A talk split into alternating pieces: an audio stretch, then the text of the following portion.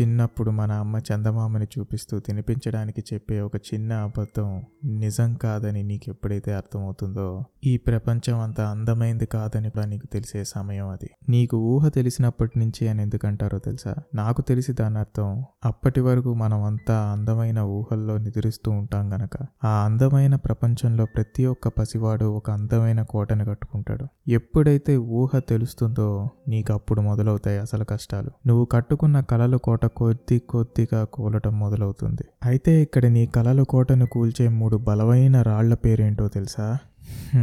ఒకటి సమాజం AKA society రెండు డబ్బు చివరిగా మూడోది నమ్మకం. మనం ఒకరిపై పెట్టుకునే నమ్మకం మరియు ఎక్స్పెక్టేషన్స్. ఇప్పుడు ఇదంతా ఎందుకు చెప్తున్నా అంటే లైఫ్లో నీకంటూ కొన్ని గోల్స్ ఉంటాయి. అసలు ఏ గోలు లేకపోతే గొడవే లేదు. హ్యాపీగా బతికేస్తావు. కానీ పొరపాటున నీకు గోల్స్ అనేవి గనక కొన్ని ఉంటే అవి నీకు చాలా పెద్దవిగా కనిపిస్తాయి. నీ లైఫ్ అంతా నీ గోల్ కోసమే బ్రతుకుతున్నట్టు అనిపిస్తుంది. సో ఇలా ఉన్నప్పుడు నువ్వు నీ ప్యాషన్ గురించి పక్క వాళ్ళకి చెప్పడం అనేది చాలా కామన్గా జరిగే విషయం. అయితే ఇక్కడ గుర్తుపెట్టుకో ఈ గోల్ అనేది నీ గోల్ నీ కళ. వాళ్ళది కాదు. సో నువ్వు నీ గోల్ గురించి ఎంత ఎక్సైట్ అయ్యి నువ్వు పక్క వాళ్ళకి చెప్తావో వాళ్ళు కూడా అంతే ఎక్సైట్ అయ్యి నేను ఎంకరేజ్ చేయాలని రూల్ ఏం లేదు. ఏ ఇది ఎప్పటికీ కుదరని పనిరా.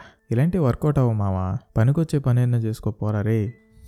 ఇలాంటి మాటలు అనడానికి వాళ్ళకి పూర్తి అర్హత ఉంది. ఎందుకో తెలుసా? ఎందుకంటే నీ గోల్ మీద నీకు డౌట్ ఉంది కాబట్టి నువ్వు వాళ్ళని ఒపీనియన్ అడిగావు కాబట్టి. వాళ్ళు వాళ్ళ పాయింట్ ఆఫ్ వ్యూలో వాళ్ళకి తోచింది చెప్తారు. అంతేగాని నీ పాయింట్ ఆఫ్ వ్యూ ఏంటో వాళ్ళకి ఎప్పటికీ అర్థం కాదు. అందుకే నీకు లైఫ్లో ఏదైనా గోల్ ఉంటే దాని గురించి నలుగురికి చెప్పే ప్రయత్నం చేయకు. దాని గురించి బేసిక్స్ కూడా తెలియని వాళ్ళతో అసలే దాని గురించి డిస్కస్ చేయకు. నీ వల్ల అయితే నీలానే సిమిలర్ థాట్ ప్రాసెస్ ఉన్న వాళ్ళతో కనెక్ట్ అవ్వు. నీ ఐడియాస్ని వాళ్ళతో షేర్ చేసుకో. బట్ సిమిలర్ థాట్ ప్రాసెస్ ఉండే వాళ్ళంటే అదేమన్నా మార్కెట్లో కొనే వస్తువా? వాళ్ళ కోసం వెతుక్కుంటూ వెళ్ళకు. నీ ఐడియా స్ట్రాంగ్ అయినప్పుడు నీ ఐడియాలో పొటెన్షియల్ ఉన్నప్పుడు ఆటోమేటిక్గా లైక్ మైండెడ్ పీపుల్ నేను వెతుక్కుంటూ వచ్చి నీతో కలుస్తారు. అంతవరకు అన్నీ మూసుకుని నీ గోల్ పట్ల ఒక సీక్రెట్ ఏజెంట్ లాగా మూడో కంటికి తెలియకుండా నీ గోల్ వైపు దూసుకెళ్తూ ఉండాలి. అయ్యో నన్ను ఎవరు గుర్తించట్లేదే నా గురించి ఎవరు పట్టించుకోవట్లేదే అని ఇనీషియల్ ఫేస్లోనే గుర్తింపు కోసం పాకులాడుకో. నువ్వు దేనికి పనికిరావు అంటారు? పోనీ నీకు పిచ్చి పట్టిందంటారు. కానీ నీ వల్ల పైసా ఉపయోగం లేదురా అంటారు. అనని అలా అన్న వాళ్ళ మీద ఎప్పటికీ తిరగపడకు.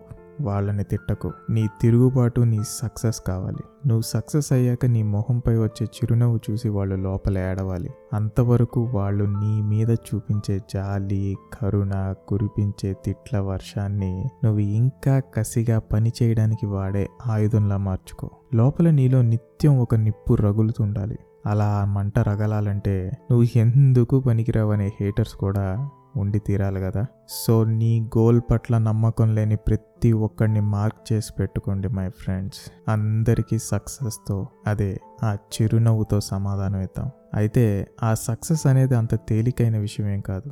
నువ్వు నీ గోల్ వైపు అడుగులేస్తూ మొదలుపెట్టే ఈ జర్నీలో నీకు తోడుగా నిలబడేది ఎవడు? నీ స్నేహితుడా? మీ ఇంట్లో తల్లిదండ్రులా? లేక మీ లైఫ్ పార్ట్నర్ అనుకుంటున్నారా? ఎవ్వరూ కాదు. నువ్వే. ఇది నీ కళ. దానికోసం ఎండొచ్చినా వానలో తడిసినా మంటలో కాల్నా కదలకుండా స్థిరంగా నిలబడాల్సింది నీ బాధ్యత. నీ చుట్టూ ఉండే నీ మంచి కోరేవాళ్ళు నిన్ను ఆ జర్నీలో కేవలం సపోర్ట్ చేయగలుగుతారేమో కానీ నిన్ను ముందుకి వాళ్ళు బలవంతంగా నెట్టలేరు. నీ లైఫ్ గోల్ ఏంటో నాకు తెలియాల్సిన అవసరం లేదు. తెలుసుకునే ఇంట్రెస్ట్ కూడా లేదు. కానీ నీకు దాని మీద అమితమైన ప్రేమ ఉంటే మాత్రం నీ లైఫ్లో ఆ గోల్ని ఖచ్చితంగా కొట్టి తీరుతావు అలా ఆ గోల్ని సాధించిన రోజు ఒకరికి మాత్రం మనస్ఫూర్తిగా థ్యాంక్స్ చెప్పడం మర్చిపోకు. అది ఎవరికో కాదు నీకే.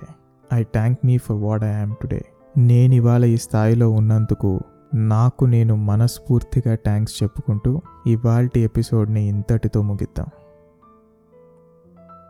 నాకు తెలుసు కొంచెం గ్యాప్ ఎక్కువైందని బట్ ఏం చేస్తాం?